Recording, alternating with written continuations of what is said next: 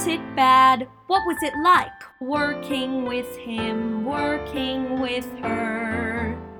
You'll hear all the tales you wish you knew, every aspect of the theatre too. Feel your love of Broadway anew on Backstage Babble. Hi. This is Charles Kirsch, and welcome to Backstage Babble. Backstage Babble is a podcast interviewing professionals in the theatre industry about themselves, their careers, and the people they've worked with along the way. Today, I am so happy to present part two of my interview with Tony Sheldon, where he discusses his New York career, including his roles on Broadway in Priscilla, Queen of the Desert, and Amelie, and off-Broadway in Charles Busch's Cleopatra and the Bandwagon at Encores. I know you're all eager to hear what he has to say, so here he is again, Tony Sheldon. And so I would love to start by asking you about the Follies concert that you did. That was extraordinary. That was part of um, the Melbourne International Festival in nineteen ninety-three, and the artistic director, um, Richard Werrett, ha- um, had been also the artistic director of the Sydney Theatre Company, where I'd done quite a lot of shows. And um, I've done Private Lives and Company and um, Into the Woods and various things. Um, and he suddenly said, I've got the rights to the Follies concert and I would like you to direct it. It came so out of the blue. I, I, I said, why don't you do it? He said, I think you've got more of a feel for the, the property. So I said, all right, but I want to cast it as if it was being produced by J C Williamson's, like, you know, in, in the sixties.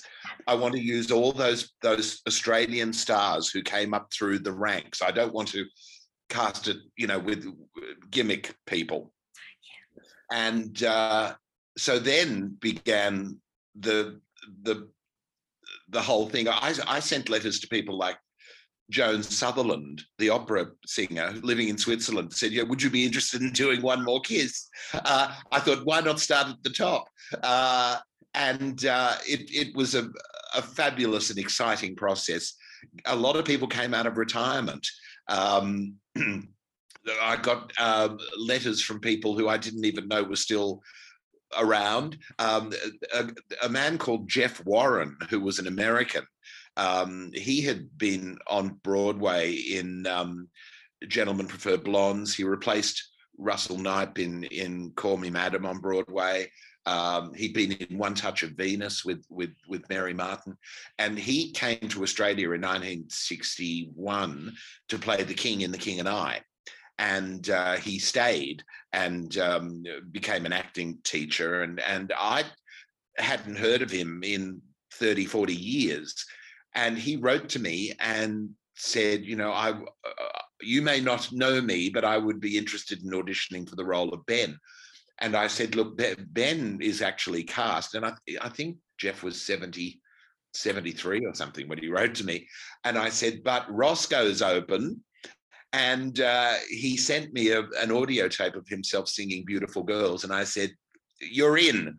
And uh, it was wonderful. I, my, my Phyllis was the woman who cre- played Fanny Brice out here, Jill Perryman. Um, my uh, Ben was Lewis Fiander, who'd played John Adams in seventeen seventy-six out here and in the West End.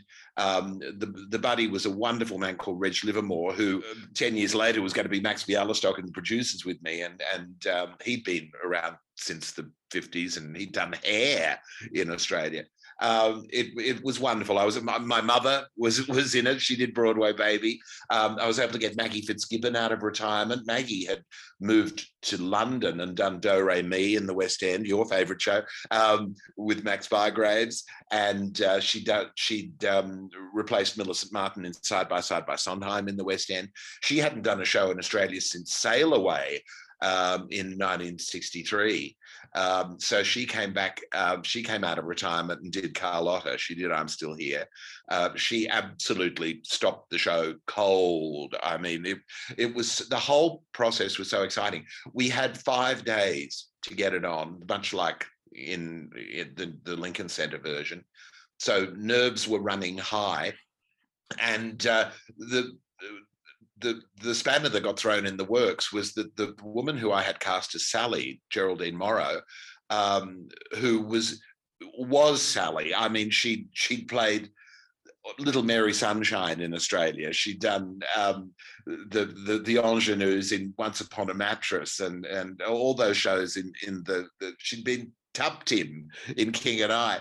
Um, she was a little petite blonde, and she got a back injury, and her doctor told her she couldn't do the show, and but she was reluctant to let it go.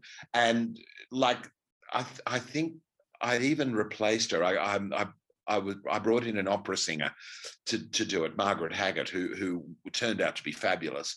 But um, uh, Geraldine turned up on the first day of rehearsal uh, at my hotel, looking immaculate with her hair done, and it was sort of like she still wanted to be a part of it. But I said, "But your doctor said you can't be in it," and she went, "I know, I know." It was like she couldn't let go. It was it was absolutely heartbreaking. Um, But it was it was the most thrilling process, and everybody came knowing it, and and uh, we we had a wonderful choreographer, Ross Coleman, um, who ended up doing Priscilla many years oh. later.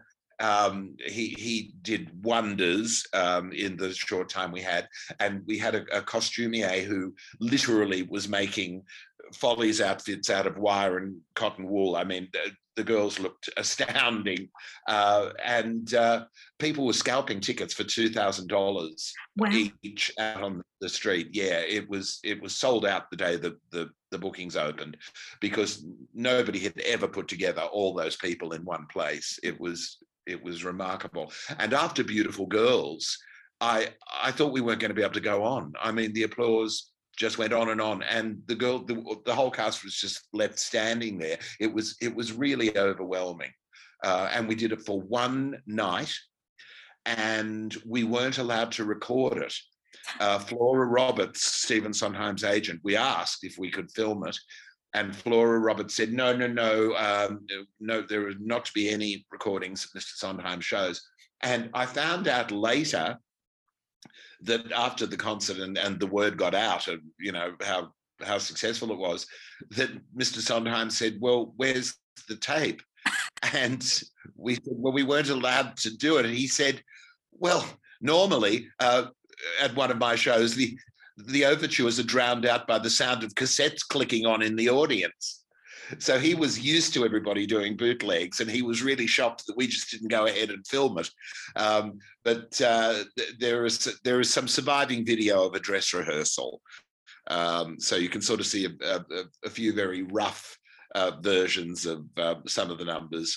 Um, they, they occasionally crop up on YouTube. Was directing as sort of a career for you something that you had had in mind, or...? It it wasn't, but but my, my dad being a television producer, um, it it I, I had choreographed stuff uh, early uh, in uh, in my twenties, and uh, I mean, for somebody who who was a non-dancer, I, I was getting very proficient as I went along, uh, faking it well, and. Uh, So the directing thing was just something that uh, I fell into, and I went through a, a a period where I got offered a lot of really interesting jobs, and I got to direct um, She Loves Me, and I got to direct Pal Joey and Jacques Brel, and and uh, a play by Anne Meara called Afterplay, um, and and Follies, and then sort of nothing came of it. It was weird. It all just sort of dribbled away. So yeah, it, it was just like a period of my life that was very exciting, but then it stopped. And we talked about bringing your interpretation to classic shows as an actor, but I'd also want to know about how you did that as a director with She Loves Me and Jacques Brel and all of the other ones that you did. Um, I, because I'm such a traditionalist, Um, I, I didn't want to um, stray too far, for I didn't want to impose a concept on anything. Um, although with, with She Loves Me, it was interesting. I asked the cast to do it with their own accents, with Australian accents, and they were shocked because they came in using American accents. And I said, "Why are you using American accents? The show is actually set in Budapest." And they said, "But it's a Broadway show." And I said, that's not, doesn't make any sense at all. Um, I would like you to, to use your own voices. So they, they had a bit of a problem getting past that. Um, but I, I was trying to break people of the that thing of, oh, it comes from America, therefore we have to do it like the Americans did. Um, with Jacques Brel, um, I actually did it with uh, uh, the graduating class of uh, the Western Australian Performing Arts, which is where Hugh Jackman went. Uh, he wasn't in my year, but um, so so it was a it was a large group. So uh, I, I set it in um, a bar, a bistro, and uh, so everybody was was there, and it was all the different characters. All all night were were in this this bar. So that that uh, that concept worked well for that for that show. Um, because everybody was playing a character all night. Yeah, it's it's work working out what's the best. I mean, like Anne, Anne Mirror's play after play dictated you had to have a revolve, which was weird because it was set in a restaurant, um, and you thought, why is there a revolve? But it uh, it turned out as the play went on that all the the, the characters were dead, and so this restaurant was some sort of limbo, uh, some sort of gateway to heaven. Um, so then there was no dictate in the script about how you used the revolve. Um, so uh, that was fun. You could you could experiment with, uh, so that by the end, once the audience did realize what was going on, I just set the revolve going really, really slowly, like constantly, so that the people sitting around this table were just suddenly, it was like it was taking off somewhere, to like a spaceship.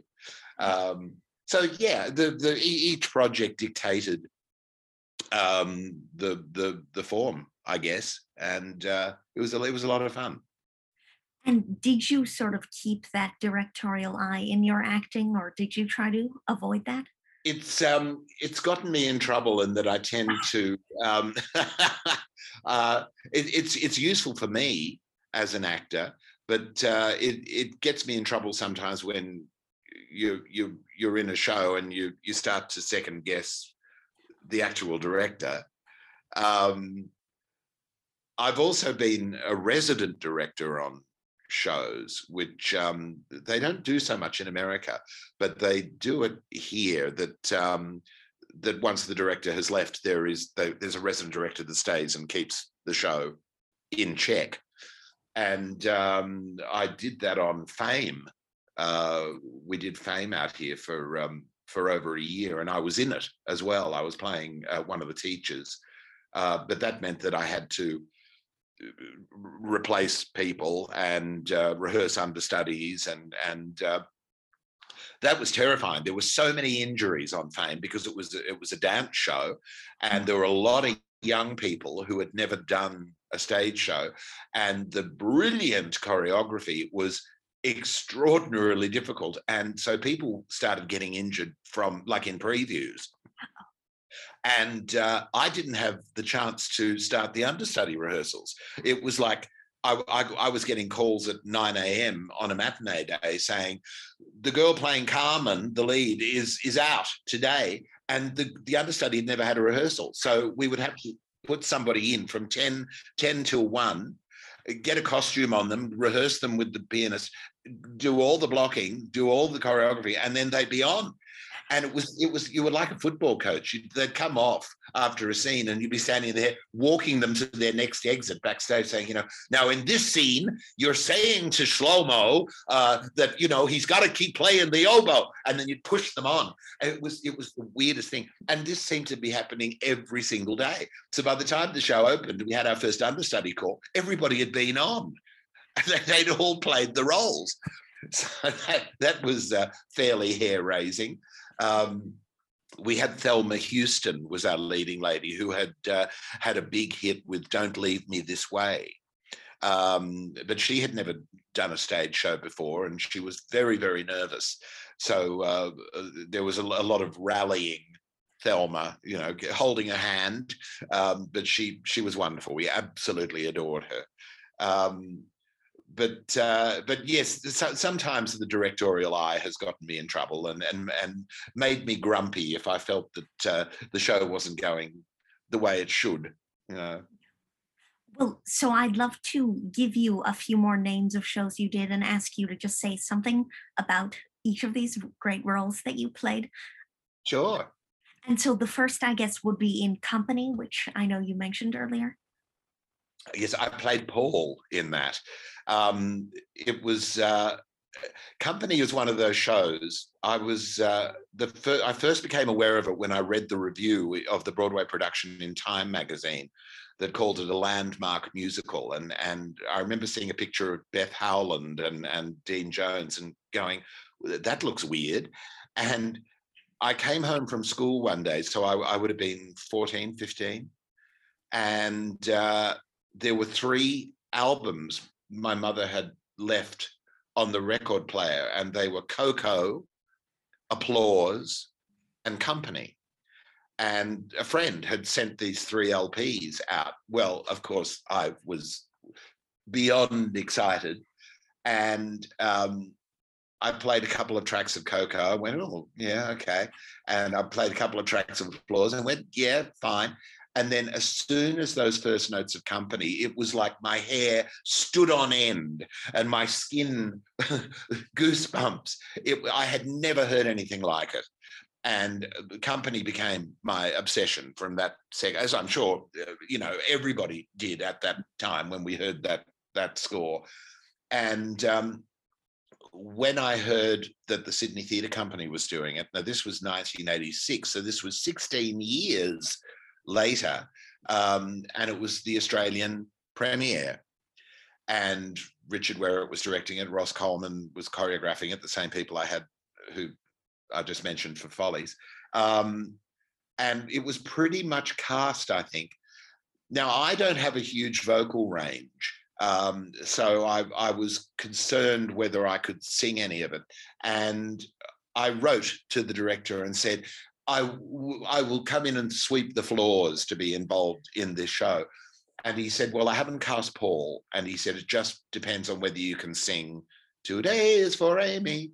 Oh. And um, so I went in and I sang it and I was able to hit the notes. And uh, so, yeah, I, I was in. It was an it was an exemplary ensemble of um, of people. Uh, they they were the cream of the the crop in that cast, and it was um, it was a very original production. It, it preempted that white box that is in the current Broadway production, um, except we did it like. It was a department store window, and there were actually, when the audience came in, there were ten uh, mannequins, shop dummies in an, in our costumes, uh, five couples, uh, like in a shop window. And Bobby walked on and was looking at them, and it was like he was shopping uh, uh, for marriage. It was like, you know, and then. Um, The lights went down after the party, and when they came up, we had replaced the mannequins in the identical positions, and we went into the Bobby, Bobby calling to him through the shop window. So it was interesting to see the new production uh, using the same sort of look. Um, and again, it was one of those shows that after we did the opening number, the the, the roof fell in. I mean, the place just mm. went insane, and uh, it was a very, very happy time. But we didn't get to tour it or anything. It was a limited run. Um, we ran for a couple of months, but it was in summer. Uh, it was around um, New Year's, Christmas. So we we were all dashing off to the beach, but on matinee days between shows, we were all socializing together. It was. Uh, It was a very happy time, and I cried bitterly on the closing night oh. when it finished. Yeah. And then Private Lives was another role that you took on. Yes. Um, uh, again, a role that I tried to talk myself out of. Um, I replaced uh, Lewis Fiander, the, the guy who, who was my Ben in, in Follies.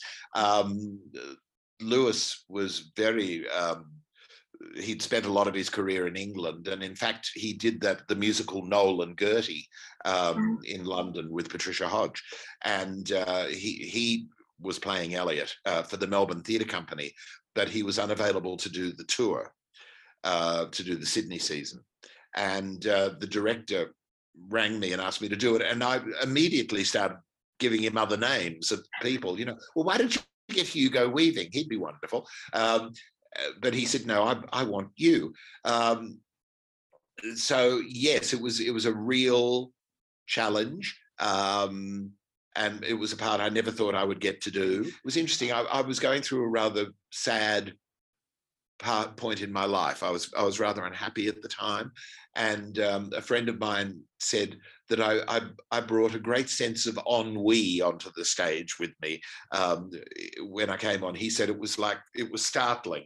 So maybe it worked for for Elliot at the time. I don't know, but I was feeling very emotional, and I I fell very much in love with um, Pamela Rabe, the the wonderful woman playing Amanda. Um, whenever I was on stage with her, I I absolutely used to look into her eyes, and I would.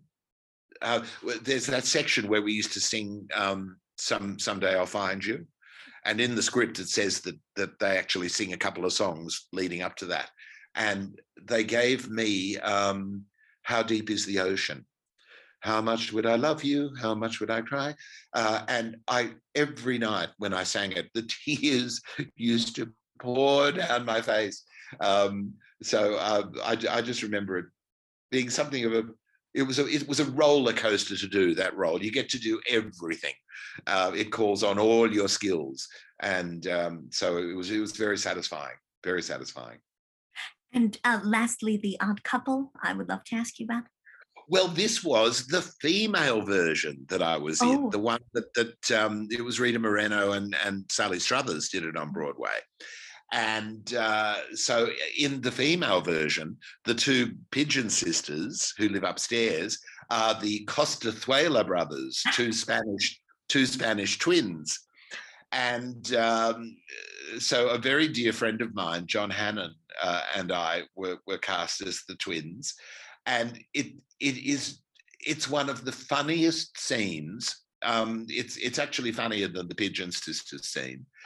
And um, they're dressed identically in white suits with, with red ties. And we had that we both dyed our hair jet black, and we had black moustaches, and we were very, very tanned. And um, it, it, it's all wonderful fractured English jokes, you know, the, the not understanding words, and and uh, it it is it's truly one of the funniest scenes ever written. And on opening night, when we knocked on the door and the door opened, and the two of us were standing there, both holding identical bunches of roses and identical boxes of heart-shaped candy. The laugh, I swear to God, went, went on for two minutes. I mean, we couldn't move. We just stood there. The laugh was so long. And um, I made the fatal mistake of, uh, th- there was one restaurant in Sydney at the time that stayed open until three a.m. And on certain nights of the week, if you stayed up late enough, the, the morning papers would come out with the reviews. It wasn't like New York. It was it was only like one, one particular day of the week that the, the you would get the review the next morning.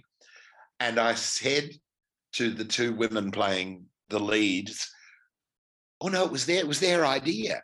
Let's go to Neptune's, this restaurant, and we'll go and we'll wait for the reviews. So we went and we had a riotous night of champagne and eating and so and so.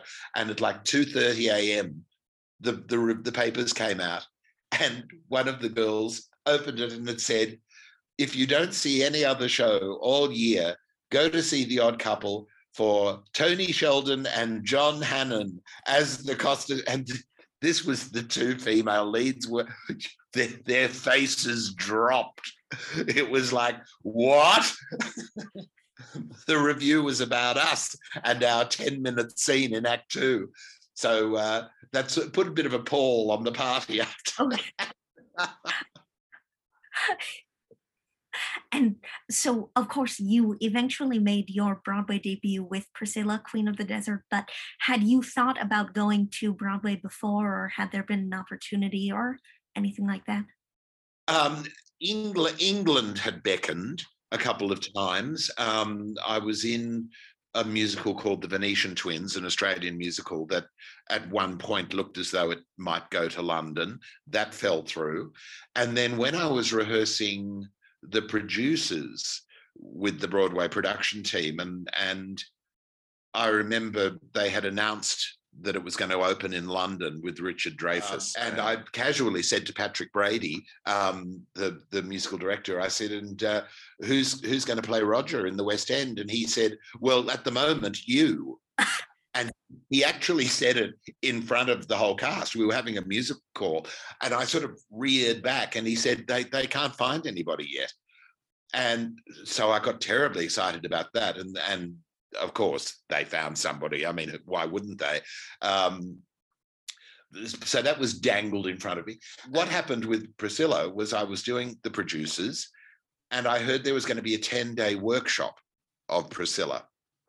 Now, I had no great love for the film, um, and I didn't especially want to be in another role in a dress after Roger Debris, uh, but it was a director that I had not worked with, Simon Phillips, who ran the Melbourne Theatre Company, and I thought, well, it might lead to a job at the M T C. Uh, and also my favourite choreographer, Ross Coleman, was, was oh. choreographing. And the musical director was Spud Murphy, who I'd done a cabaret show with. So I thought, yeah, it's ten days out of my life. And uh, I went down there, and the original script that we, we worked with was written by a man called Alan Scott, an Englishman, who in fact created The Queen's Gambit on Netflix, oh. that wonderful chess thing. He, it, it's that guy. Um, he had written this treatment of Priscilla that had very little to do with the film. It was it was a completely original story. And the director and creator of the film, Stephen Elliott, was there in the room on the first day. And he he obviously did not want to make his film into a musical. He was very glum about it. And as we did the, the reading of this script, he sat with his head in his hands. He did not look up. And we all, it was a very strange vibe in the room. And we all thought, oh, you know, this isn't going to go anywhere. And um, we spent a couple of days working on it. And then finally one day, Simon literally threw the, the pages in the air, the director, and he said, we're not going to do this. He said, we're, we're going to go back to the film. He said, I'm going to go and transcribe the screenplay and I'll bring it in tomorrow and we'll start with that. And so he did. He literally sat and copied it from a video of the film and came in with the pages. And um, we, we sat with a big whiteboard and we chose moments in the script and we all threw out ideas for, for songs. Now, he was very, he was very honest about it. He said, all right, we could commission an original score for this by some Australian composers. He said, that would be wonderful. We would be advancing the cause of the Australian musical and we'd be doing morally the right thing. He said, and then we could spend millions of dollars on it and it could close in six weeks. And that would be the end of it. He said, or we could use all the songs in on the film soundtrack. He said that are really famous and they're, they're really associated with the movie. Uh, he said, and uh, we'll have a jukebox show, but it might guarantee us a life. And so we sort of reluctantly said, all right, let's go with the jukebox option. And so we all threw in ideas. Um, you know, we, we, we worked out where we could use the songs from the film, but we, we, we all came up with suggestions. Then it became a matter of getting the rights. Um, and then Ross started choreographing to that material. Well, he came up with an opening number uh, for Downtown, the, the Petula Clark song, that was some of the best choreography any of us had ever seen. It was so thrilling. It was, it brought to life all of King's Cross and the, the, the, the sort of the milieu of where the drag club was, that Tick worked. And um, sadly, it was never filmed or recorded. So when, when we finally ended up doing the show, he couldn't remember the number. And um, we also didn't use any of those people from the workshop in the show. So no, none of the, none of the dancers were there. It, it was lost in the mists of time, this wonderful piece of work. Um, so uh, yeah, it was, it was a real work in progress.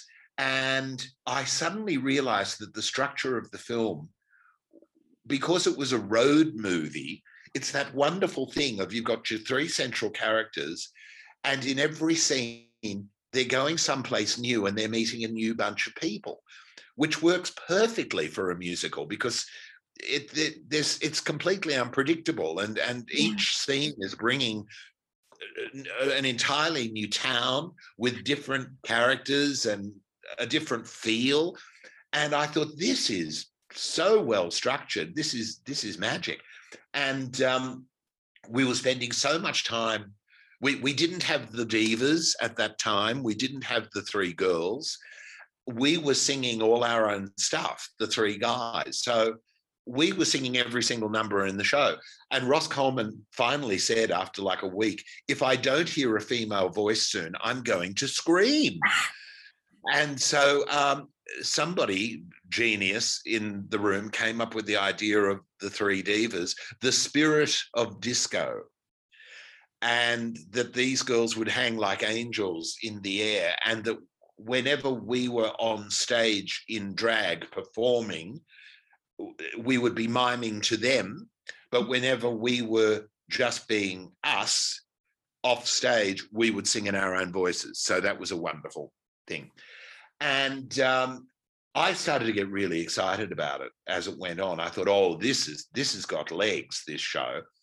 And we were spending so much time working on the numbers that the script was sort of just laying there. And so I was going home every night. I had nothing to do except learn my lines. So I started to, the directorial eye and my writer's experience from writing soap operas and all that for, for years, I started to restructure scenes. And I'd go in the next morning and I'd be handwriting it, and I'd grab Simon on his way in and I'd say, what do you think of this? And he'd read it. And if he liked it, he'd say, give it to the secretary to type up. And it would go in. So I started to feel a sense of, I was a part of the creatives. And I'm I'm sure that's why Simon had me in the room. I mean, he he knew what he was getting when he cast me. He he knew that I had all these other skills and that I had, you know, years of experience with musical theatre. Um, so we we did a presentation. I wasn't expecting the fact that suddenly there were all these these people, there were all these money people, and there were also all these creatives, uh, costume people and, and thing. And I said, uh, what's going on? And they said, oh, we've got an opening date. I said, excuse me. They said, yeah, we're, we're actually going into production in five months. Well, I didn't know this. Um, so suddenly there was a, a lot at stake, and nobody had cast us. You know, we were just doing a workshop. But anyway, if I, I realised that the part was a very good fit for me. Um, I I came from a background of of being around a lot of those drag clubs, um, a lot of those people who who worked at Les Girls, where my character Bernadette worked, the real club, uh, used to come to our parties at my mother's house. Um, I, I had always been around drag queens and transsexuals um, as as friends, and uh, I, I had danced in a drag show once uh, for a friend who who who was um, uh, pr- producing and starring in one, and, and said, one of my dancers is sick, would you come in? And and I sort of faked my way as the male dancer in a drag show once. Um, so it was a world I was very familiar with and very comfortable with. Uh, So anyway, the, the, the reading went spectacularly well. Then I had to sit and watch while they cast the actual Australian production, because I had no guarantee that it was going to be me. And all my friends were ringing up and saying they were going for my part and asking me for tips, audition tips. What should I sing? And uh, the, the worst part was when my agent rang and sa- said, oh, they want you to come in and audition. Well, I was devastated. And that was when the dam broke. I went and sat in the park and sobbed. And um, the, the director rang me and said, it's a mistake. It's a mistake. He said, your name wasn't was never meant to be on the list. He said, just hang tight. He said, the producers just want to, to see who's out there. I knew they were looking for a bigger name, you know. Um, Anyway, I got it. Yes. And um, it was it was very exciting.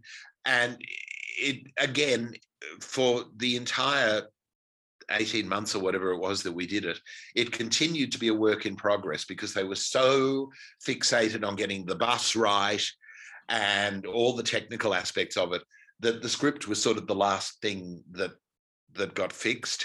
So we were forever trying out new scenes and, and adding things that went in for a day and then went out. We had a song that went in for one preview and then was gone the next night. Um, it, it was a constant change. Uh, but I, I have to say that when I went for my first costume fitting, there was a book of all the, the costume designs, and I laughed out loud. It's the first time I have ever just looked at a set of costumes and gone, oh, th- this is going to be a hit, simply because of the costumes. And, and I was proved right. You know, they won the Olivier Award, they won the Tony um, as the years went, went on. Uh, we had the original Oscar-winning designers, and they brought in the costumes that Terence Stamp had worn in the film for me. And now he was thin as a rake. He was like built like a pencil. And I I was quite um, Rubenesque, I suppose, um, Zaftig um, at the time. And Lizzie, the designer, looked at me and she went, hmm, we're going to start again. I'm going to turn you into Rita Hayworth. And she designed an entirely new set of costumes for me, all based around leopard skin. And uh, so that she figured that Bernadette would have um, gotten her sense of style from the movies, which was sort of how I was playing. Uh, you know, I felt that Bernadette would have, you know, grown up watching Eve Arden and um, Greer Garson and all those sort of people. And she, that's who she patterned herself on. And that was the, that was the, um, that was the key to the role for me. Um, I always felt that that, that Terence Stamp brought a, a sort of a glumness to the part. Mm. And when I met him, I heard him say to an interviewer, I wanted to pay, play the pain of a of somebody trapped in the wrong body. And that that's absolutely valid, you know, and it was a, it was a, a wonderful performance. But I figured, having grown up, as I said, around all those women, they were big stars at the time in the sixties in uh, at Les Girls. They were the talk of the town. They were in all the papers, and um, they were leading very glamorous lives to an extent. You know, they were they were c- celebrities, and they were drinking champagne every night. And it was, and I thought, you know, she she was actually quite a happy dame in in her day, was Bernadette. It's just now she's fallen on hard times and it's all behind her, and she's getting old and she's lost her boyfriend at the top of the show. But she is used to, to being a leading lady, to being a glamorous star. So that was the aspect of, of the part that, that I played up. Um, so we, we did the show. It took us to New Zealand. And then suddenly I heard they're doing a production in London. And they came to me and they said, we, we are going to do it with an English cast, but would you be interested in doing it? Well, would I be interested? But again, I had to sit and wait while Actors Equity over there, they went through all the people. And Michael Crawford auditioned. Wow. He got into the full drag and did the whole thing, and the, they went out to his house. And I was later told that you have never seen a plainer woman in your life. They said he he was not pretty when he when he put it all on. And they were, apparently, as they were driving away from his house, and they were saying, you know, oh my God, you know, he that was not a good look. And somebody's phone rang, and uh, they they said, he said, come back, come back, I found another wig. And they said, no, no, that's fine, that's fine. Um, Sir Ian McKellen was was interested in playing the role at one point. Um, anyway, long story short, uh, I, I got it. And um, so I was the, the only Aussie that went over. And that was, that was very exciting. I loved living in London. Um, and uh, but I, I was not entirely happy with the show. Um, I felt that they never really struck the right chord with it. And I think the problem was that they're very used to panto and pantomime over there, um, which, which is a tradition every Christmas, um, which is all very big and playing to the audience. And, and um, if you don't play Priscilla very real, underneath all that mad costuming and glitter and campery and disco, if those three central characters aren't really played very truthfully, there's no heart to it. There's there's there's no sort of underpinning to it. Um, it, it can all just very easily become frippery. And um, I never felt that they really found that truth in London. So um, there was that directorial eye that, that, you know, gets me in trouble every time. I was very grumpy um, a lot of the time with, with what I felt was, um, uh, there was a lot of clowning around on stage, not taking it seriously. And the other thing that bugged me about London was the first question they asked me was, um, so what shows are you going to take off? And I said, oh, I, I never call out. I said, I, I do every single performance. And they said, oh, no, you, you have to miss twenty-eight performances a year here as part of the, um, because we don't pay holiday pay. So you've actually got to miss twenty-eight performances. Well, I was outraged. And I, I remember going home after the first day of rehearsal and saying to my partner, you know, they want me to take four weeks off in the year. You know, I never go off. I am a professional, blah, blah, blah. And I'm ranting and raving. And my partner very quietly said, we've never been to Paris. And I thought, right. So we immediately booked um, four separate holidays of a week each during the course of the year. We went to Edinburgh and we went to Paris and we went to New York. So yeah, I just had to bite the bullet and do it. So anyway, I played my year with the show. Um, I got nominated for the Olivier Award, which was a great a great privilege. Um, and then I gave my notice and they wanted everybody to stay. Um, and I thought, no, I'm I'm really not happy. And I, I felt I was bringing the company down. Yeah. yeah. So I thought it, it's time for me to leave. And um, I immediately got a call from the producers, the Australian producer and, and Simon, the director in Australia. And they were very, very upset that I was leaving, but they understood. And then they said, but will you come to Broadway? Well, you could have knocked me over with a feather. I didn't even know that that was in the offing. And I said, well, oh, yeah, yeah. And they said, well, they said, you know, you could take a, a couple of months off. And then they said, but again, we've, we've got to clear it with equity in America. And so again, the waiting game, I had to wait and until they, they got permission to, to get me in. I later found out they had Brent Barrett up their sleeve um, oh. in case in case um, I couldn't do it. But um, they got permission to use me. And uh, suddenly I, I was in a Broadway show playing the lead yes. in a in a Broadway show. Um, and it it was sort of historical because I was the first Australian to play the lead in a Broadway show in a role that he had created in Australia, because even though Hugh had done Boy From Oz, he didn't do it in Australia. It was somebody else. And um, a, a wonderful Australian performer named Todd McKenney.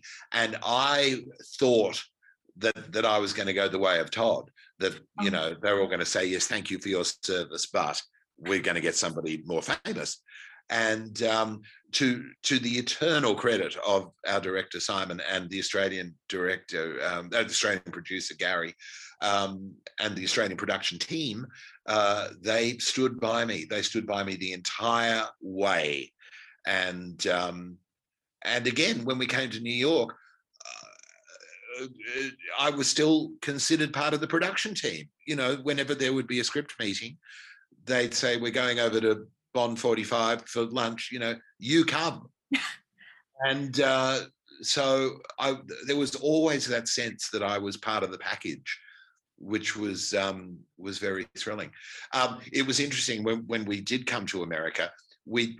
we'd sort of learned our lesson that we we'd got frightened of all the Australianness of the show in London, and we allowed a lot of English references to to creep into the show. That was one of the, one of the reasons why I wasn't happy. Um, like at one point, the Queen walked ac- across the desert uh, in London with a corgi, and I went, no, you know, it's a cheap laugh, but what is the Queen doing in the outback of Australia. Um, and there, there were references to English T V personalities thrown in and all that. And I thought, no, no, no, no, no, we're, we're, we're not trusting our convictions, you know. So we sort of, when we came to New York, we went, let's have the courage of, you know, we will bring the audience to us. I, I kept saying, you know, when Billy Elliot came to Australia, we didn't soften those accents. We didn't change the references to make it easier for Australians to understand. We made Australians do the work until their ears clicked into those accents with Billy Elliot, you know. So let's, we will do the same in America. So we sort of stuck to our guns. And um, the producers, I think, in America were a bit, bit frightened. And uh, they, they kept bringing in all these American writers. Um, and so we'd, we'd get these pages would arrive uh, that really weren't appropriate. Uh, they, they were good writers, so, you know, but um, we, we, we'd throw them away and say, no, we're sticking with what we've got. And um, then suddenly Jerry Mitchell was there. Oh, yeah. And Jerry Mitchell got the credit of production supervisor. And it was like, really? What's Jerry? You know, I mean, um, now the sad thing was that our choreographer, Ross, had died in the interim. He died after the London production, so he never got to, to come to New York. But his assistant, who had been there all the way, um, Andrew Hallsworth, he, he came. So suddenly it was like, suddenly there's Jerry Mitchell in the room. And um, Jerry never seemed to be doing anything. Jerry was probably in a lot of meetings, Uh, but in the rehearsals, Jerry was just sitting there. And then suddenly one day, now one of my big problems with the show was that I never had my own number. I never had a big number of my own. Um, I had my little section of MacArthur Park, which in the second act, which I incidentally had brought into the show. I'd found that during the workshop. Um, it, it replaced a speech that I didn't think worked. And the, the the big chorus of MacArthur Park was in with the dancing cupcakes, but there was that middle verse of um, there will be another song for me and I will sing it, that we weren't using. And I suddenly thought, ooh, that that can be Bernadette's song. And I, I brought it in and I sprung it on them. I didn't tell them I was going to do it. I worked it out with Spud, the musical director, beforehand. And I said, when I get to that moment where I usually do the speech, hit it, you know, and I, I did the song and they said, yes, keep it. So that, that was my only real number in the show. And then suddenly one day we were doing, in rehearsal, the flashback, um, the A Fine Romance number, where young Bernadette appears, and it's, it's a flashback to Les Girls with all the dancers on a big staircase. And suddenly Jerry said, I'd like to work on this number and I want to incorporate Tony into it more, because I was just sitting on a chair, like, you know, it was all happening in my head. And so for one glorious rehearsal, Jerry choreographed a number on me and made me the centerpiece of it. And I was floating on air, and I went home, and I'm ashamed to say that I said to Tony, my partner, I think this number could be my Tony nomination. I said, I've suddenly got a big number in the show. And I was jumping up and down, and I went in the next day, and Simon cut it. Oh. And he said, uh, I, I don't think it's right. He said, uh, I think I think Bernadette should stay in the chair, and that it, it should all be the young, the young thing. So I was heartbroken. And Jerry pretty much washed his hands of the project as of that moment. It, I saw him go, okay, if you don't want my input, um, I'll, I'll have the credit on the program, and I will take my weekly royalty, and I won't do anything. And that's sort of what he did. And it was interesting that later down the track, because um, he, he really never did sort of contribute anything that we saw. He may well have done in the meetings, but he never got up on the floor again after that. And uh, later in the run, when we were asked to do the Macy's Thanksgiving Parade, Jerry was brought in to stage our number. And he gave a little speech beforehand, and he said, I just want to tell you that this isn't my show. this isn't necessarily the way I would have staged the show. It's not necessarily the way I would have cast the show, um, but they brought me in to do this number. And um, so I, I put something together and I'll do this and uh, I'll, then I'll leave you to it. It was sort of a weird thing to say. So I felt that he never really felt it was his project. But we had Jerry Mitchell, you know, as production supervisor on the program. Um, so, yes, it. But New York was a joy, an absolute joy for me from start to finish. And uh, the, the producers were very kind to me. And, uh, yeah, I, I could talk for hours about the entire New York experience. I mean, the, the whole thing of when you come to Broadway from somewhere else and people believe in you and they trust you and they they respect your talent and what you've done, the, the welcome that you are given, the, the open arms that you are given. And of course, I suddenly realized for the first time what a billion dollar industry theatre is in New York. So it's very important to them. And I come from a country where theatre ain't that important and there's not that much respect for it. You know, there's more respect for football in Australia than there. So suddenly to come where we were really treated as the artists that we are, you know, and um, it, I, I was floating on a cloud for the entire five hundred twenty-five performances that we did um, on, on Broadway, and, and to, to be able to do things like um, Uh, the, the Macy's Thanksgiving Parade and, and um, oh, all, all those those things that are attended, you know, the Gypsy of the Year and, and, and be invited to do Broadway Backwards and and then then all those award things. I got nominated for every award. So there were all those lunches that you have to go to. Um, and that was very traumatic for me, for somebody who, um, as I said, suffers greatly from imposter syndrome, um, to suddenly have to turn up and meet the press all the time. I, I was a wreck a lot of the time. I found out that's a very common thing. I was crying all the time. Um, but uh, so there was the, the Drama League and the Drama Desk and, and the Outer Critics Circle Award and, and the, the Tony Award, and then to get the Theatre World Award on top of everything else.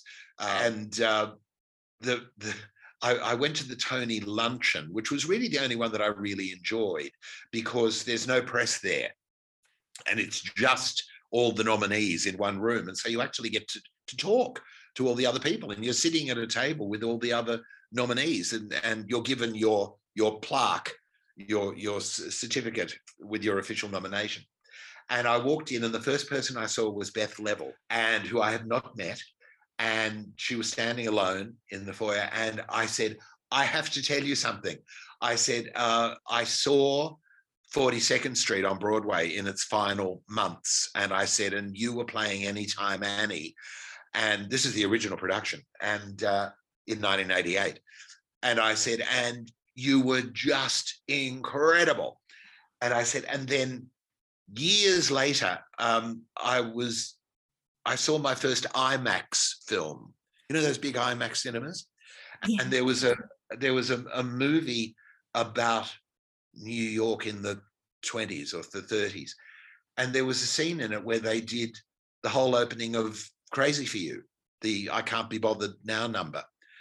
And I said, and I was sitting in Melbourne, Australia with my big IMAX glasses on. And I said, and the camera panned down the line of all the chorus girls in I Can't Be Bothered Now. I said, and there you were. And I said, and I screamed in this, this theater, there's that girl. um, well, she laughed and she laughed. And I said, so here I am meeting you. Well, on the days of, on the actual day of the Tony Awards, which was very traumatic because we had to go in and we had to rehearse our number. And then they said to me, your category is going to be immediately after the number. And I said, oh, okay. Well, I was in full drag for the, for the number. And they said, there's going to be a commercial break. They said, you have four minutes to get out of your makeup and your costume and get back into a dinner suit and get back into the audience. I said, oh, I said, I've seen the Tony Awards. I know that I can stand in the wings. I said, I'm not going to win. I said, there's no way I'm going to win. Um, I said, because last year it was Douglas Hodge, for a drag performance, and the year before it had been for a drag performance. I said, they're not going to give it to a guy in a dress three years running. And uh, and also I was up against Josh Gad and Andrew Rannells for Mormon, Joshua uh, um, for Scottsboro Boys, and uh, for, for uh, Norbert, Norbert Leobards oh. for, for Catch Me If You Can. So I, I, I absolutely had no illusions about winning it.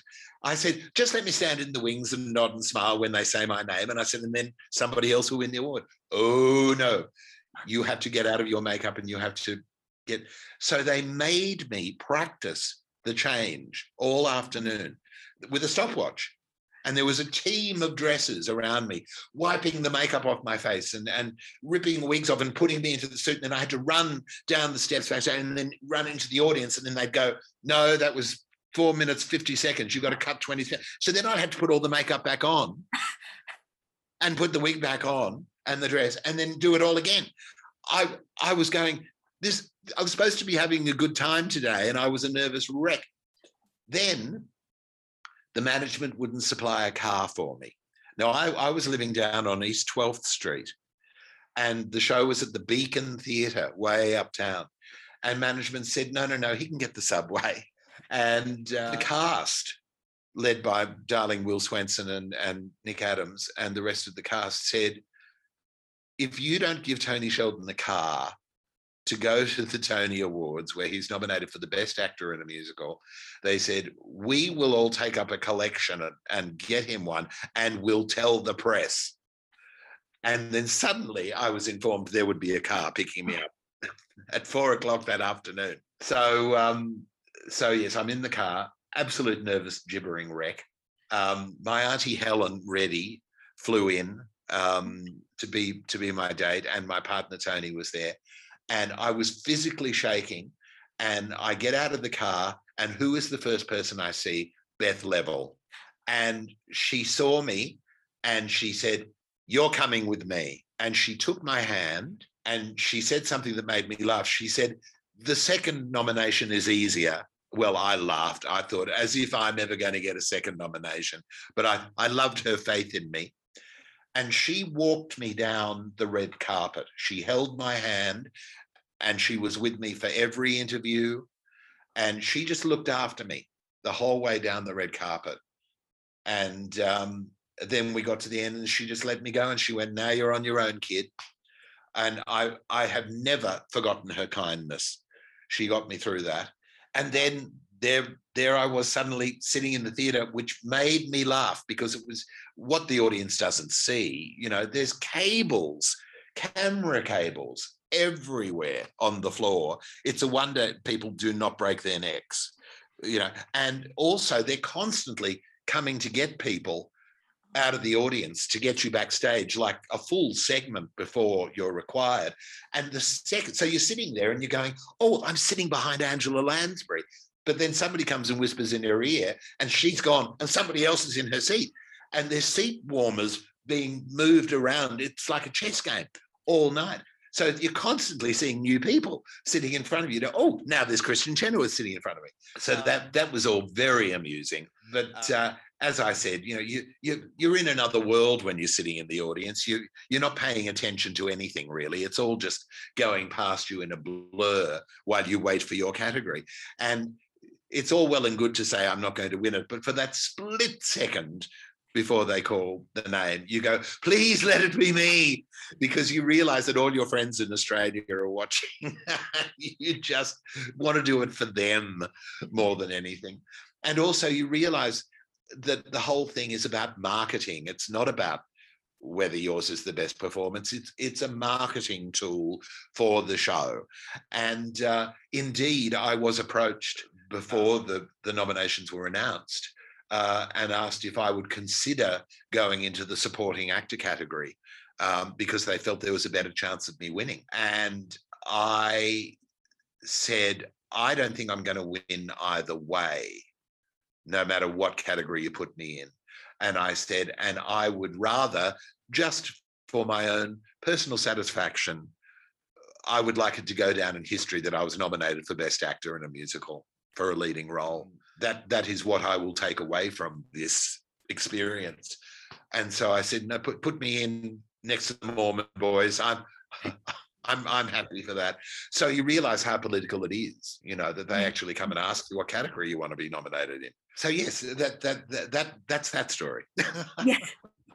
And I I know you were mentioning it even with the rehearsal for the Tony Awards, but I'm wondering what it was like to have to get in full drag for two thousand six performances overall. It, it was it was just part of the territory, really. Mm-hmm. Um, when when you're taking it on, you realise that's the deal. Um, the the whole the whole drag experience was weird because I was the only person in the original Australian production who didn't audition in drag. Uh, everybody else was made to drag up for their callback to see how they looked. But because I had done the workshop and then went through that long waiting period where everybody else auditioned for my role, um, I think they just thought it was cruelty to ask me to do it. So I went through the entire rehearsal process without anybody seeing what I was going to look like. And I didn't know what I was going to look like. And we did a couple of wig tests for different colours and things like that. And then they put me into the outfit. And I remember I looked ridiculous the first time they put me into the outfit. They they overcompensated and I had enormous hips and enormous breasts. And I looked like Passionella in The Apple Tree. I mean, it was, I looked like a cartoon. And every time I walked on stage, everybody just laughed. And at the tech rehearsal, I let that go for three days until I finally marched into the auditorium and confronted the production team and said, I demand a breast reduction. And they they slimmed me down to more uh, logical proportions. But I was very lucky that when I put on the makeup and the wig, I looked exactly like my mother, and who was a very, very pretty woman, and this the palpable sigh of relief that went through the entire company when I first came out as Bernadette in Australia. Um, and uh, then as the show went on with each country, we we refined the look. And so by the time I got to New York, the wigs got prettier, the makeup got softer.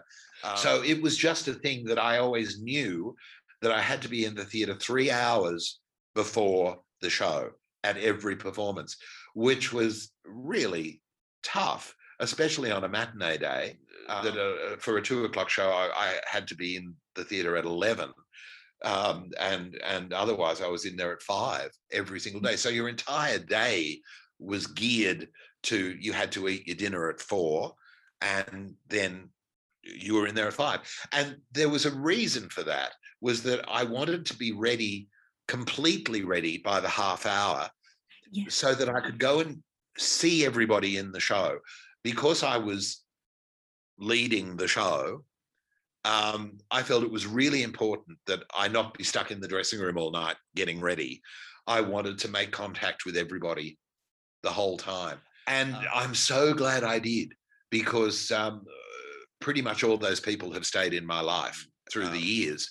Uh, there was a wonderful thing about the Australian company that I, I didn't know who, who the cast was going to be until the first day of rehearsal.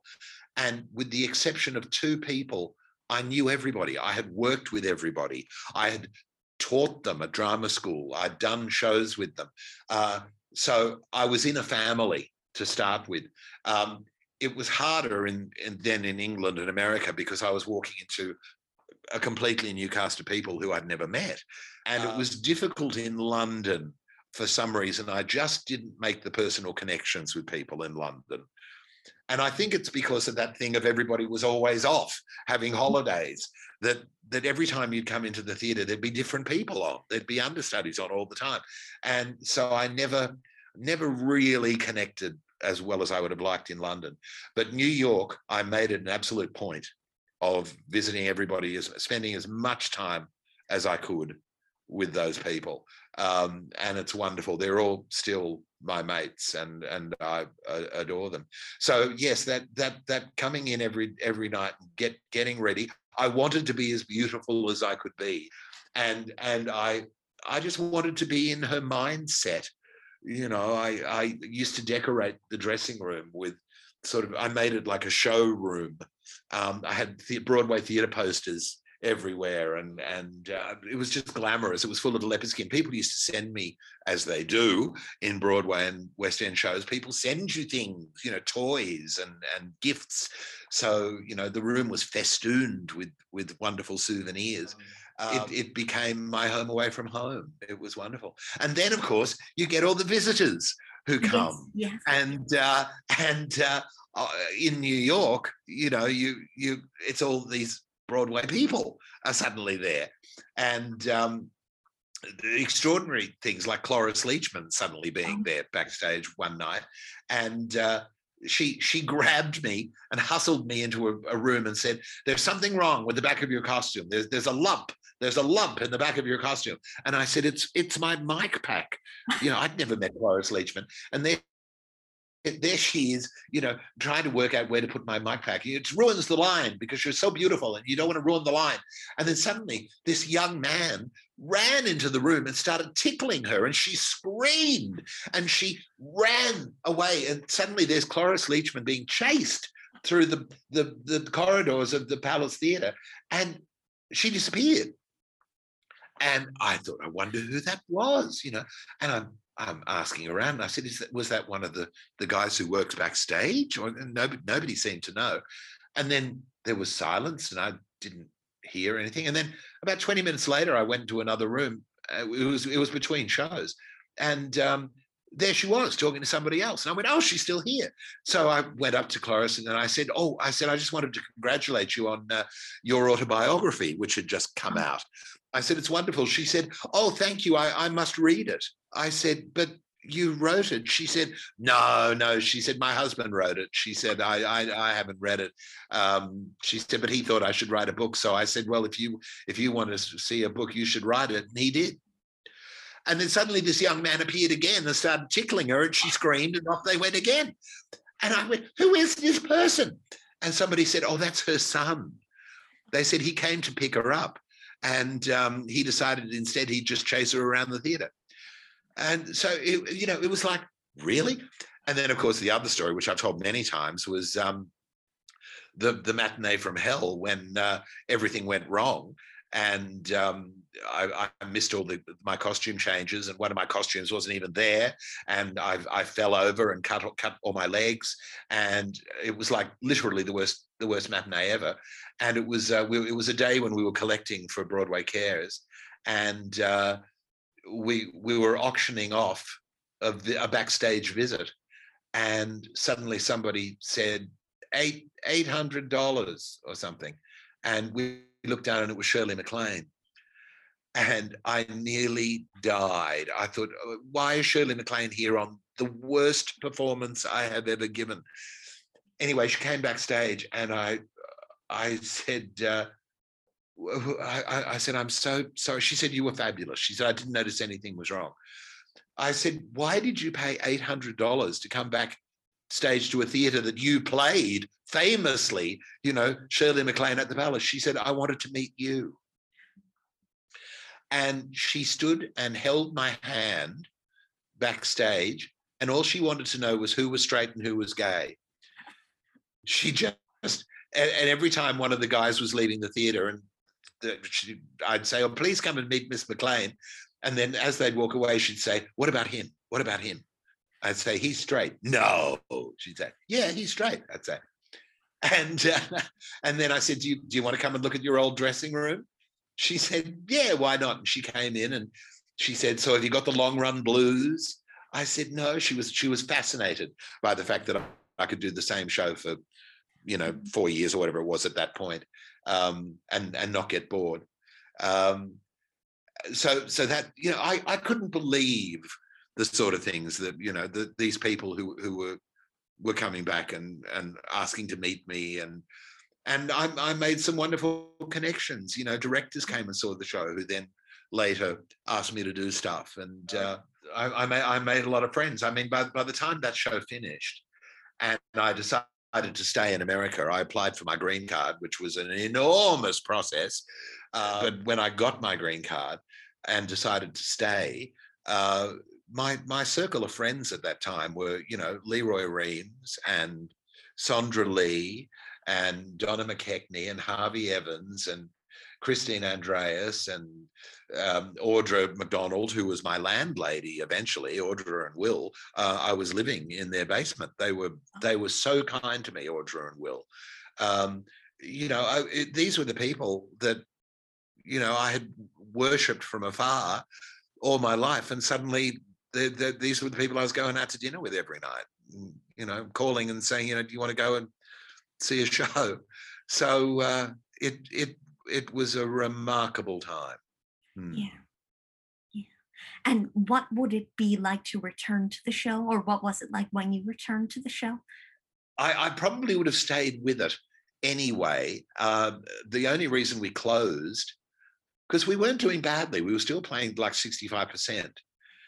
And but the, it, as most theatres do, they've got the option if they see another show circling the theatre, uh, and Annie was circling the theatre, um, and uh, they they took us off, and it was sort of weird because there was really no reason to take us off. And interestingly, the the theatre owners said years down the track, we made a big mistake because Annie didn't do as well as they they thought they would. Um, so I, I would happily have stayed with it had it kept going, and I never did miss a performance on Broadway. And one, one of the ushers said to me on the closing night, don't think we didn't notice. Um, so I was very, very proud of that, that I, I played every single performance at the Palace. But um, when, it, when it finished, I went, okay, it's time to put it to bed. And there was interest to do it in Paris.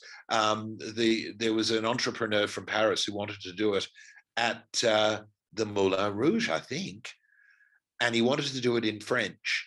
And the Australian producer said to me, he's fallen in love with you and he wants you to do it in French. And I said, all right, I'll learn. I will learn French to do Bernadette at the Moulin Rouge. Are you kidding me? Um, unfortunately, that that didn't happen for many, many years. And when it did happen, it it, it they did their own production and it looked pretty weird, um, but they did it with, with an entirely French cast. But then uh, in two thousand seventeen, I got a call from Australia and they said, we're going to do the tenth anniversary production. Well, it was actually the twelfth anniversary production. It had been twelve years since I'd first done it. And I, I didn't want anybody else to play the role in Australia. It was pride. It was, you know, if, if you're going to do it, I want to be the one up there doing it, you know, and it felt like, I'm, you know, a new generation of people were going to see me do it. Yeah. Um, And uh, my, my greatest concern was, would I still be fit enough to do it? Would I still be able to dance it? Um, and would I still look all right? Uh, so I, I think I got away with it. I look at the pictures now, two, two, three years down the track and go, oh, I was cut, cutting it fine there. Um, but I was told I still looked still looked pretty from out front. Um, but, and uh, I, I was really happy. It was a terrific company. It was a really good cast. And we continued to refine the show. You know, um, we had we had the original production team. And again, um, I was writing lines on scraps of paper and slipping them to the director and saying, why don't they say this? Yeah, okay, that's going in the show. Um, so I was, you know, again, I was, I was still a part of it. Um, but... Uh, A terrible thing happened. I got I got injured. Um, I, I I had an accident backstage where I ran full belt um, into a, into this, the proscenium arch in a blackout um, during the, the technical rehearsal, and I smashed my my breastbone. Oh. And uh, I was lucky I didn't hit hit my head. Um, but I, I ended up in, in hospital that night, you know, getting x-rayed, and uh, it, it then brought on bronchitis and pneumonia um, because uh, I couldn't uh, cough because of the, the pain. And I, it, I was sort of behind the eight ball for the entire run. And then I had another fall uh, during a costume change where I fell on my, my coccyx. And um, and I, I didn't realize I'd injured myself, and I kept performing until I was practically crippled. And that meant that when we went on tour, I I actually m- missed a large section of the tour. And a journalist wrote an article about me in Adelaide saying how unprofessional I was to not be doing all the performances. And he didn't understand that I was actually crippled and that I there was no way I could do that. I couldn't walk properly, let alone do those dance numbers. And I didn't want to compromise the show, you know, by going on and not doing the performance that I normally gave. So I, I played opening night, but then I went off for three performances, and he he wrote a really damning editorial in this newspaper um, saying that I, I did not deserve to be called a star. Oh. And uh, Carol Channing never missed a show, and Ethel Merman never missed a show, and Hugh Jackman never missed a, you know, well, you can argue that till you're blue in the face, but the damage was done, you know. Mm-hmm. So it's it sort of tarnished the experience for me, yeah. um, with the show. Uh, but I'm, I'm, I'm very happy that, that I was able to do it again. And I got to two thousand six performances, which had a nice sort of circular thing, because two thousand six was the year that I started doing the show. Um, and I got to work with all those casts and all those brilliant people down the line. And um, it, it totally changed my life. You know, who had it not been for Priscilla, who knows what would have happened, but I certainly wouldn't have seen the world and lived in America for eight years and done all those other shows. You know? Yes, yes. And so I would love to actually ask you about the other Broadway show that you did, which was Amelie, and how that began for you. Um, that, uh, I think I was just asked, I was invited to do that.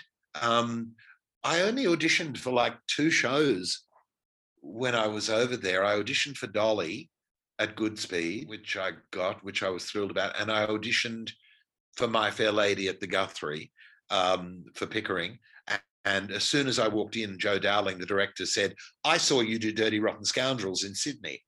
So it was like, oh, what what were the odds of that? That, I, you know, to, to, to do a show in Minneapolis, and the guy had seen me play that fabulous part in Sydney. Um, but otherwise, I got offered everything by people, which was wonderful. Um, so Kathleen Marshall was a great supporter of me, and um, Marsha Milgram Dodge was a great supporter of me. Mm. Um, and I had worked with Sam Pinkleton, who was the choreographer of Amelie. So I'm assuming that might have been my in there. Uh, but Pam McKinnon was the director. And um, yes, I was brought in for the season um, at Berkeley, Berkeley Rep um, in San Francisco. And uh, that was when Samantha Barks was playing the part. And uh, I loved the score as soon as I heard it. And I, I, I really liked my part, The Glass Man. And I realized it was going to be sort of a very experimental staging. Um, Sam had us working on the opening number all the time, every day. And there were all these variations with, with a lot of, there was a lot of improvisational exercises.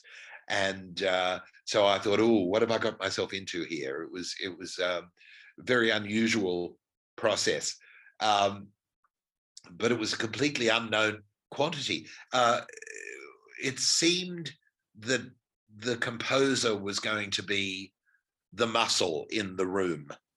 Um, it seemed that he, he he was going to be the loudest voice, which I thought was interesting because he had never really done a, a musical before. He'd written stuff for the New York Shakespeare Festival. And uh, so we were told it wasn't going to sound French. And, uh, you know, there, there, there was sort of a lot of ground rules that, that we were told. Um, so, you know, there, there's always a, every musical has that Rashomon thing of, of every creative person in the room has their own version of what happened to the show. So I can only speak to what we saw in the rehearsal room. And uh, what we saw was endless rehearsing of this opening number, of which we did something like eleven versions, completely different, uh, with puppets and with, uh, you know, dancing and without dancing. And, you know, it, it It became this thing that we go in every day and just do this opening number. And um, we opened it at Berkeley, and we knew that it was problematic, um, but we we knew we had this sort of very tiny jewel of a show. And th- something very interesting happened, that the, the artistic director, Tony Taccone, I think his name was, of, of Berkeley, called us all together towards the end of the run and asked us what we thought was wrong with the show, which I'd, I'd never been in that situation where they asked the cast. Well, of course, a lot of people said, well, my part's not big enough, you know, so that, that was fairly useless. Um, um, and then a year went by and I'm told we're going to do it at the Amundsen in L A. And this time it's Philippa Soo, who had done one of the workshops, but of course she just was hot off Hamilton and hot off her Tony nomination. So we went, oh, okay.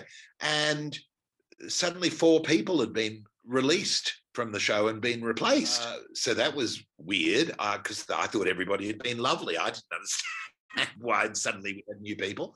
And we had a few new songs, but everything else was basically the same. So I thought, okay. So we go back into the rehearsal room, and sure enough, we're doing that opening number again.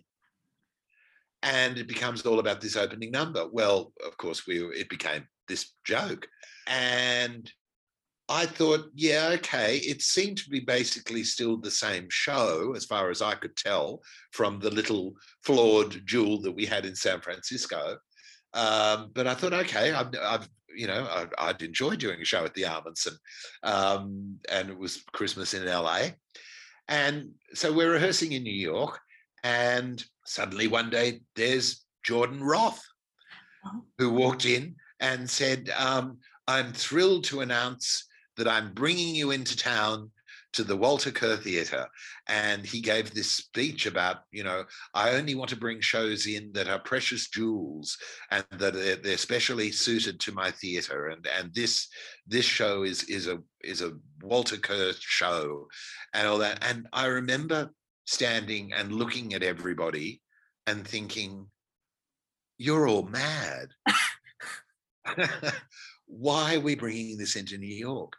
Um, it, I just, you know, much, fond as I was of it, I just thought we're going to get killed. But I kept my my my my qualms to myself, because at the time um, Donald Trump had just been elected, and we had more serious things to worry about. And Adam Chandler Barrett had us marching, you know, in Times Square, and and you know, we we we were trying to save the country rather than worrying about our little show. Um, so we we go to L A and and we we did the show, and then I I really got nervous, and I I I think I had a bit of survivor guilt about why I hadn't been fired along with everybody else, because I thought I'm really not that good in this show, and I'm not bringing anything to the show that anybody else wouldn't bring, you know, any other character actor of my age. And I felt that they'd had to change. They rewrote my song, and I felt it was because I wasn't singing the, the original one well enough, because it was too high.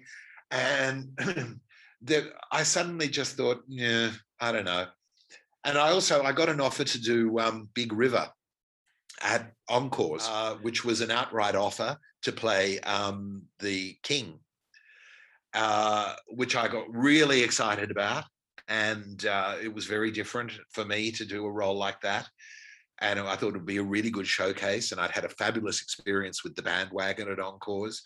Um, so I thought, yeah, I'm just going to do Big River. And so I gave my notice in L A. Uh, I said, I really don't want to come into New York with this show. To, to my astonishment, they really fought for me. The producers really fought, and, and Pam McKinnon.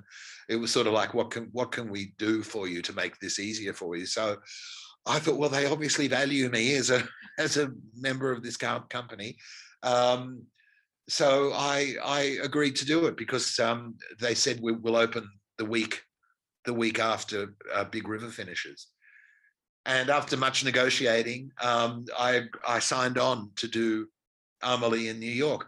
And then no sooner had we arrived back in New York, and two days before I was due to start rehearsing Big River, the Amelie people said, oh, no, you can't do Big River. We we need you in rehearsal in case there are any changes. And I thought, I'm being punished. And so, of course, to the great inconvenience of the Encores people, um, I was pulled on the day of their first rehearsal. I was pulled out of Big River, and uh, thank God they found David Pitu, who came in and replaced me at, you know, an hour's notice. Uh, but I, I was very sad and not a little angry. And uh, so there we are with our precious flawed jewel at the Walter Kerr. I was sharing um, a, a dressing room with one of the actors, and I remember he came in with all this makeup and everything, and I, I had a hairbrush and a bottle of eye drops. And he said, "You travel light." And I said, "Well, I think we're only going to be here for about six weeks. And his jaw dropped. He went, "Tony, how can you say that? You know, you're on Broadway." I said, I'm, I, I just don't have a good feeling about this. And um, yeah, you know, it, the, what happened is history. We, we got trounced uh, by the press. And I, I just, I don't know what happened. I don't know, because I was not privy to the production meetings. Uh, but we ran six weeks to the day. And uh, it was weird, because I remember that between, between shows one Saturday, I went to have dinner, and I was walking back to the theatre, and I was walking towards that Amelie poster that had the twinkling lights on the Walter Kerr marquee. And I thought, I'm not happy and I don't understand. I'm on Broadway and this should be the height of my career. And I'm dragging my feet to this theatre. I, I used to sneak out the back way every night. I wouldn't come out the stage door and meet the fans. There was something, something happened to me in my soul. So I wasn't sad to, to see it go. Of course, the upshot was the show then went to, to Europe in different productions and has been a massive success. Oh. And uh, they found a way to do it. And they they they did it with the, the the the cast playing the instruments, and they they they got that French quirkiness from the film that I think w- that everybody missed from our production. And uh, I am so glad for for the authors um, that uh, the the jewel they they they solved it. But it was interesting. It was the beginning of the end of something for me. Because then I came back and and um, did Priscilla, and then had all those injuries, and then um, because Jack O'Brien was was coming out to do Charlie and the Chocolate Factory out here, uh, I stayed on for another year and did Charlie, and that brought its own problems, and I decided to quit the business oh. after Charlie, and uh, again uh, I gave my notice at the end of my year, and I was going to come back to America and pack up my stuff, and COVID hit. Oh. And I wasn't allowed to leave the country. Uh, I, I paid for my, my ticket and everything. And uh, that was uh, eighteen months ago. And I'm still not allowed to leave the country. So I've I've officially closed the chapter on uh, on America, which yeah. is sort of sort of sad, but it, it felt like it was the right time, because if I wasn't enjoying being on Broadway, well, then what was the point? Yeah. I was just going to ask you about uh, Cleopatra. Oh, oh, look, I cannot tell you that that that was the high point. That and the Bandwagon. Um, we'll come back to the Bandwagon. I I had Charles Charles became a sort of a fan, and I I he came and saw the show and was so lovely to me. Well, of course, I worshipped Charles Busch, yeah. and um, I had uh, luck lucked out one one. visit to New York where he was doing the lady in question, and it was his final week, and Vampire Lesbians of Sodom was still running like it was in its millionth year off Broadway. And that same week that I was in New York, he went back into Vampire Lesbians, so I got to see him in two of his shows in the same week. And um, I went out and bought all the copies of all his plays and, um, and read them. And uh, I, you know, I absolutely just thought he was a, a genius, still do. And uh, suddenly uh, he invited me to one of his Christmas parties. So there I was in his apartment, and um, that was where I met David Staller. That was my introduction to Project Shore, um, Sandra, darling Sandra Lee, um, various people uh, through through Charles. And we, um, we used to just socialise. We'd go out to dinner. uh, or we'd go out to the theatre. I took him to see uh, to a museum once to see Elaine Stritch speak. It was her last visit in New York. So we were just sort of buddies. And um, I was out of town doing Camelot or something, and he rang me and he said, I'm I'm doing, I'm writing a play. I'm writing Cleopatra for myself. And he said, I'm writing three roles specifically for you. Well, knock me over with a feather. Charles Busch is inviting me to join his repertory company. You know, I couldn't believe it. And he said, you know, Andy Halliday's going to be in it, and uh, Jennifer Cody's going to be in it, and and all, all these people who who I'd seen in The Divine Sister, which was his last big hit. Um, he said, I'm I'm sending you a script. So I he, he'd, he'd written me Julius Caesar, to play opposite him, and then to play Julius Caesar's wife. So he'd written me a drag role, to be on stage in drag opposite Charles Busch. I mean, whoa. Um, and then this uh, this this third role, who was sort of a villain. And um, knowing Charles's sensibility about, you know, everything was sort of inspired by Hollywood, and all his characterizations were inspired by Hollywood. So I thought, all right, well, I'll I'll do the same thing. I'll find a way in, sort of. And so I decided I was going to play Julius Caesar as Robert Preston. Um, I can't remember with Calpurnia, but the third one, I thought I, I'd play him as Addison DeWitt from All About Eve. I'll play him as George Sanders. And so I, I, and I was going to arrive, I was going to finish the show that I was doing in Houston, and I was going to arrive and go almost immediately into rehearsal for Cleopatra. Anyway, suddenly on my last day in Houston, Charles said, I've decided to rewrite your roles. Um, he said, um, the third one, I think um, it needs to be funnier. He said, so I'm sending you the new script. So I read the new script on the plane back to New York. Well, I was devastated, because he'd suddenly turned my George Sanders role into a sort of a, a comedy deaf man. And it was all, hey, hey, speak up, speak up. And, you know, they say, you know, we want you to go to the bar. What? You want me to get in a car? What? What? And I thought, this is old terrible vaudeville shtick. And I was mortified, and I thought, I can't do this. This is terrible. I'll, I'll, you know, they'll throw tomatoes at me. And I, I was shaking with terror.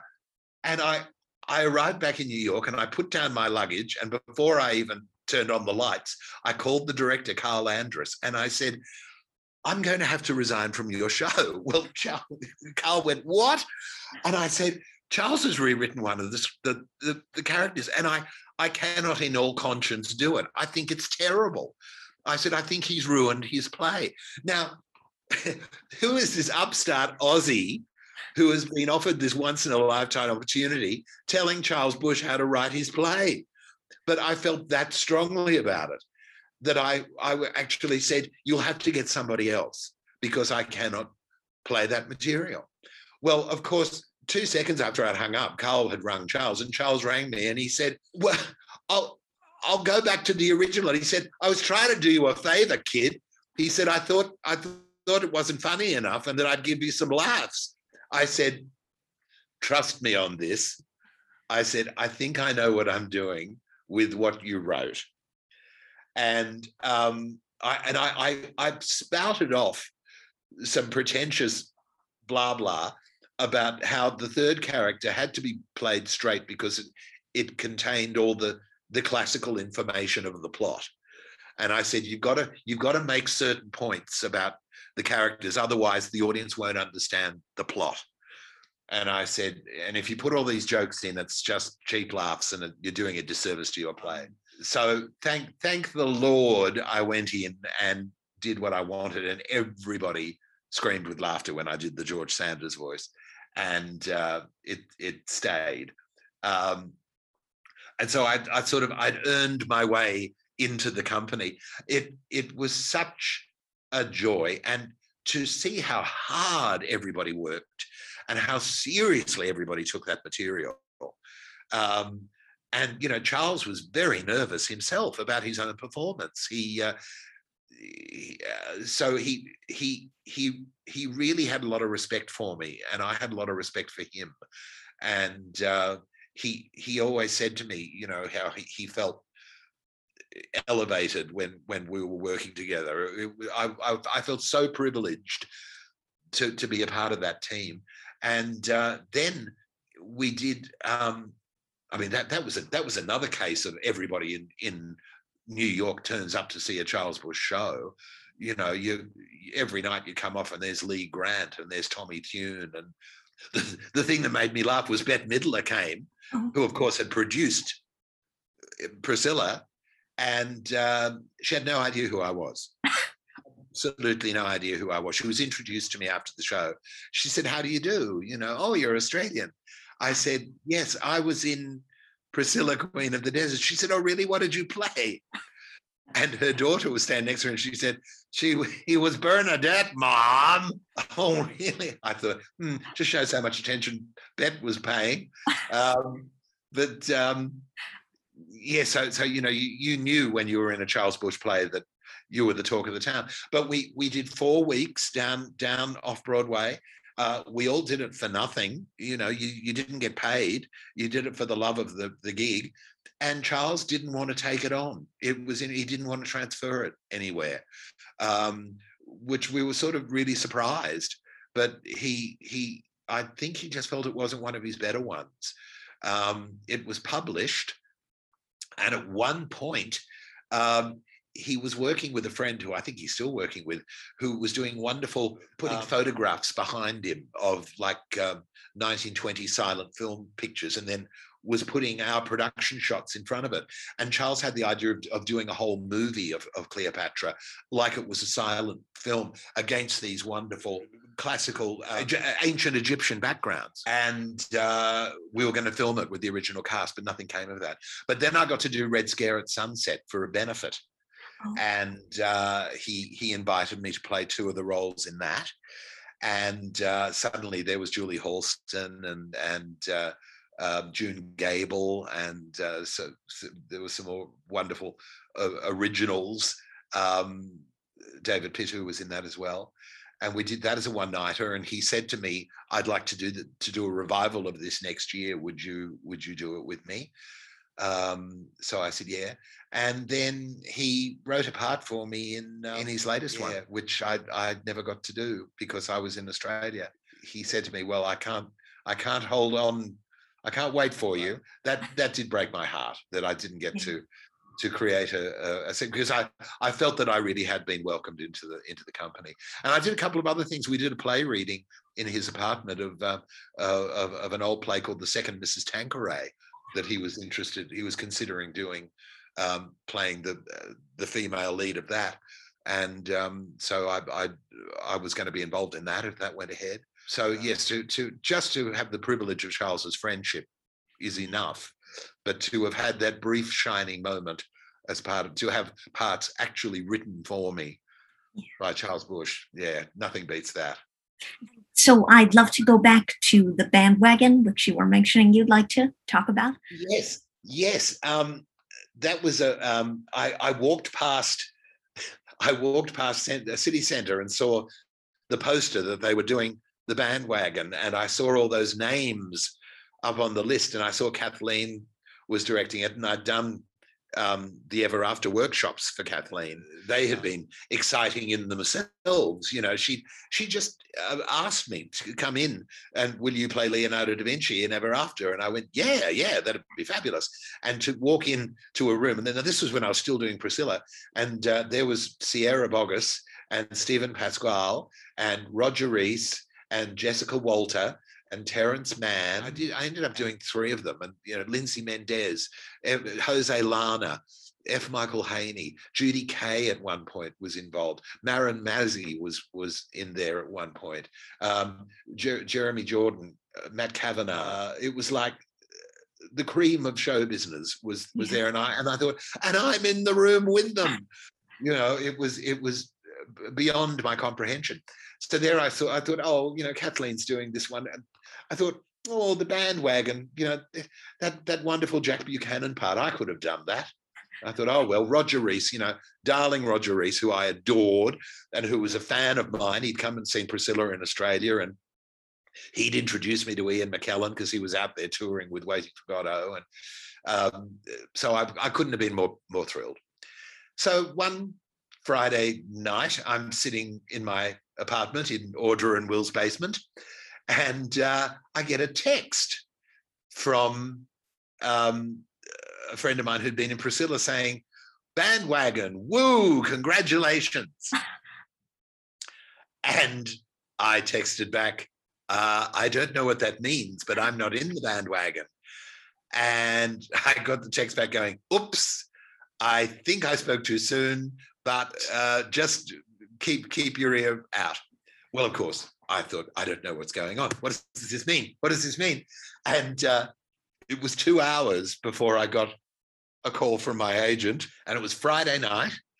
And my agent said, the bandwagon goes into rehearsals on Monday. Roger Rees is not well. And this was, of course, the beginning of the illness that took him from us. Yeah. Uh, they said, and he doesn't feel that he's going to be up to doing the part. Kathleen has asked, can you come in on Monday and do the thing? And he said, um, the billing is going to be the same, of course. Now, Roger was getting third billing. So it was, so suddenly I, I, I'm sent the script, and it's all different from the film. So suddenly I had Louisiana Hayride, and I had Dancing in the Dark, and I had I had all these numbers that the character didn't have in the film. And then they sent me the mock-up of the, the poster that suddenly I was on. And it was Brian Stokes Mitchell, Tracy Ullman, Tony Sheldon. I was third billed. And then Michael McKean, Laura Osnes, Michael Barrett. So I thought, my God, you know, it was like, so I literally, I locked myself in my room. I went out and bought food, and I locked myself in my flat, and I did not leave for all of Friday night and Saturday and Sunday. And I learnt that show cold. And I just knew, you know, I had my work cut out for me. And sure enough, you know, with an encore show, you're up learning choreography within the first minute. And uh, again, you know, to be in the room with with all those people at the height of their their powers, I couldn't. Tracy Ullman, I have worshipped all my life. And what what uh, threw me was that she was so casual. She was constantly off chatting to everybody. It was like she was never paying attention to what was going on. And whenever it came time for her to do a scene, she'd be out of the room, and they, they everything had stopped dead, and they'd all had to go and look for Tracy. And then she'd come in, and sometimes she'd, she'd come, come on and she'd be eating an apple, or she'd, you know, have, have some nuts. And it was all terribly casual. And it took me a couple of days thinking, why isn't she as nervous as I am about, you know, we've got such a short time. And I suddenly realized, oh, this is how she does it in television. You know, the, the, obviously they, they just talk their way through it, and then on the taping day is when it all comes together. Well, I saw I saw Tracy look absolutely stupefied with terror when she realised we had we were going to hit her, an audience, you know, on the fifth day. She, it was like she she she actually hadn't prepared herself for it, and uh, I thought, yeah, yeah, this is, this is a show. But she was wonderful. Of course, she was wonderful. But uh, yeah, I, I managed to pull it together. And there was one wonderful moment when I was saying to one of the production team, might have been Todd Ellison, who was the musical director. And I said, I, I can't believe I got this gig. And he said, let me, let me let you into a secret. The Weislers, who were producing Bandwagon for Encores, they had a list of names when Roger became unavailable. And they said, these are the people who we're considering to come in. And he said, the one name that everybody on the production team pointed to unanimously, he said, was yours. And he said, and I'm telling you, he said, it's because you're always prepared. He said, you're always easy to work with. He said, you're reliable. Um, so it was like all that work I'd been putting in in New York, you know, um, and the goodwill that I had built up during Priscilla and the connections that I'd made. And I suppose fifty years of work ethic in Australia all paid off in that one job that they went, you know, we know he, he'll come up with the goods. So that was very gratifying. Yeah. Um, and it was it was a great thrill to perform. I loved my role. I loved my role inordinately. Um, And on opening night, the the Weisslers threw us all a party. And suddenly they called for attention. They clapped their hands and called for attention. And I was standing with Brian Stokes Mitchell, and um, who I'd done Camelot with. We'd um, we'd done that at Kennedy Centre together, so we we knew each other. And um, he might have been one of the people who pointed to my name on the list. And uh, Barry Weissler said, "Right, we now know how to fix the show. We know the problems with it, and we know how to fix it. And we're going to put it back into rehearsal, and we're going to open it. We're going to bring it to New York." And Stokes turned to me and said, "I'll do it if you do it." I said, "Are you kidding? Of course I will." And there was much cheering, and, and somebody walked past me and said, "This will be your second Tony nomination, kid." And I was absolutely floating on air. I thought, wow. And we all continued drinking, and it was sort of like, well, you know, we'll see you tomorrow night at work, and, and you know, we'll finish our run here, and then it'll all be hunky-dory. And the next morning, I bought the New York Times, and there was the review, and it was a pan. Oh. And we never heard from the Weisslers again. It was never mentioned ever again. The show finished its its week at uh, City Centre, and we all went our merry way, and that was it. And the problem was, um, it was sort of joyless, the characters. That Douglas Carter Bean had given given them all a backstory that wasn't in the, the film. And so Stokes's character was really unlikable. And he was always insulting all the other characters, and, and uh, Tracy Ullman and Michael McKean's characters, who'd just been like the songwriters in the film, had this whole backstory where he was an alcoholic and she had once been in love with Stokes's character. And so Michael's character was jealous and kept going on. The, so everybody was always fighting. And Stokes was really unpleasant to the Laura Osner's character, and Michael Barres's character was unpleasant because he was jealous. And so, so sort of, I was the only one who kept coming on and cracking funny, you know, and having all these wonderful songs. And so I came out of it well because I had no angst.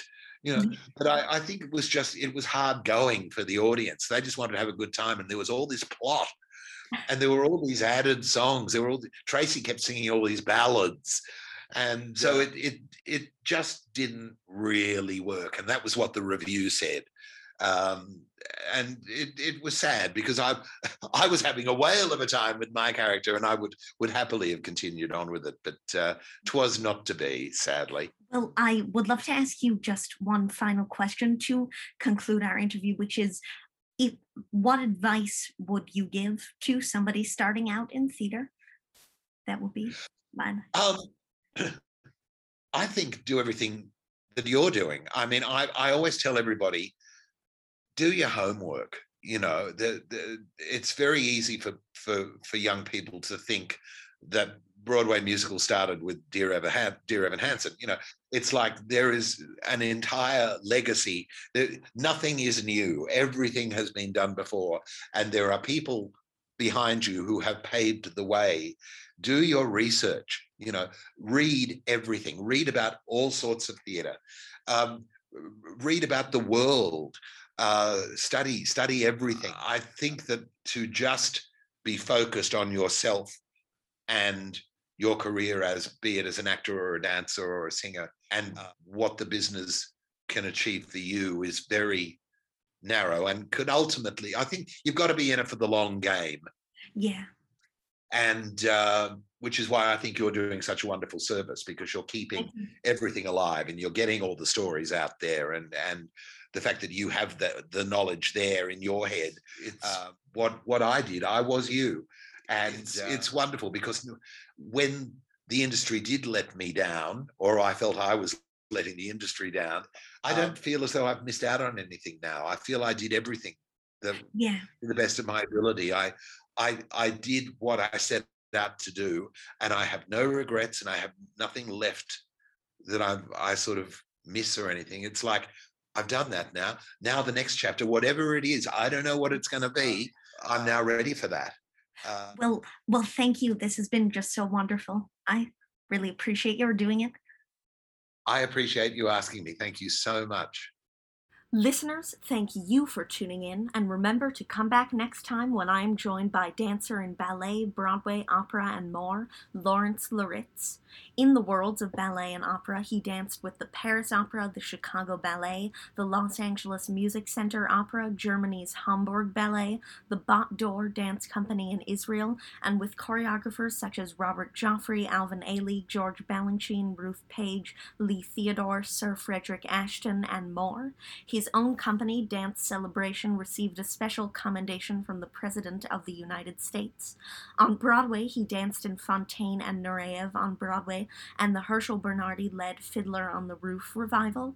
He also performed in Can-Can and State Fair at the Muni, and on screen in Legs with Gwen Verdon, Annie, Across the Universe, Easy Money, The Marvelous Missus Maisel, Sex and the City, Saturday Night Live, The Con Is On, and more. As a fitness guru, he released his own exercise video, Total Stretch, and was the choreographer for many bodybuilding stars, including for the Arnold Schwarzenegger N B C television special. He is also the producer and choreographer of the off-Broadway sensation Boobs the Musical, and produced T V's Day of Compassion in order to raise awareness about AIDS across the country. So stay tuned for that interview, and thanks for listening.